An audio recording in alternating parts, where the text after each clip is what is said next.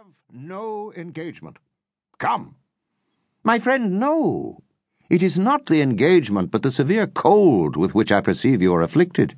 The vaults are insufferably damp. They are encrusted with nitre. Let us go, nevertheless. The cold is merely nothing. Amontillado! You have been imposed upon, and as for Lucchese, he cannot distinguish sherry from Amontillado. Thus speaking, Fortunato possessed himself of my arm. Putting on a mask of black silk and drawing a roquelaire closely about my person, I suffered him to hurry me to my palazzo. There were no attendants at home. They had absconded to make merry in honor of the time. I had told them that I should not return until the morning and had given them explicit orders not to stir from the house. These orders were sufficient, I well knew, to ensure their immediate disappearance, one and all, as soon as my back was turned.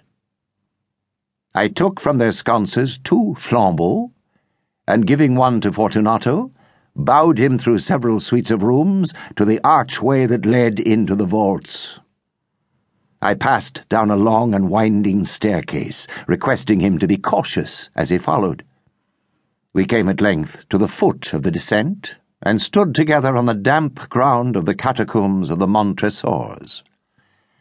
The gait of my friend was unsteady, and the bells upon his cap jingled as he strode. The pipe? said he. It is farther on, said I, but observe the white webwork which gleams from these cavern walls. He turned toward me and looked into my eyes with two filmy orbs that distilled the rheum of intoxication.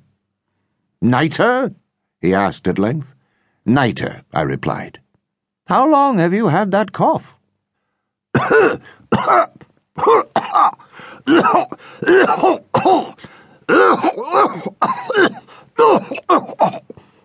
My poor friend found it impossible to reply for many minutes. It is nothing, he said at last. Come, I said with decision. We will go back. Your health is precious. You are rich, respected, admired, beloved. You are happy, as once I was. You are a man to be missed. For me, it is no matter. We will go back. You will be ill, and I cannot be responsible. Besides, there is Lucchese. Enough, he said. The cough is a mere nothing. It will not kill me. I shall not die of a cough. True, true, I replied. And indeed, I had no intention of alarming you unnecessarily, but you should use all proper caution. A draught of this Medoc will defend us from the damps. Here I knocked off the neck of a bottle, which I drew from a long row of its fellows that lay upon the mould.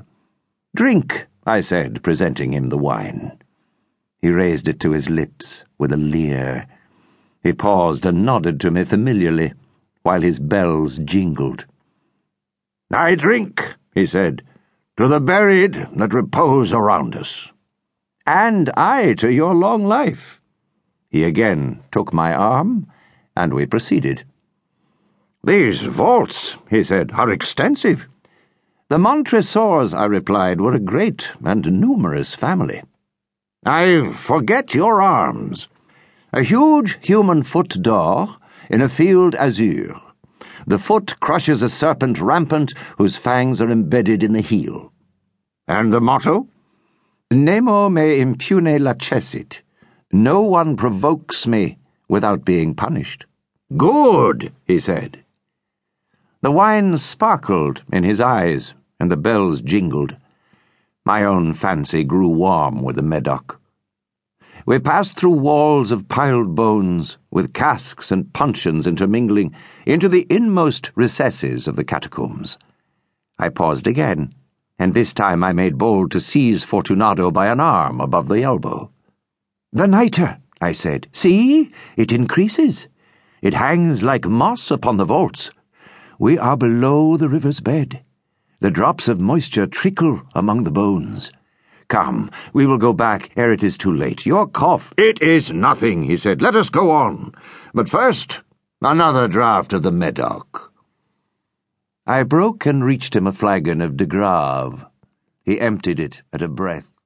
His eyes flashed with a fierce light. He laughed and threw the bottle upward.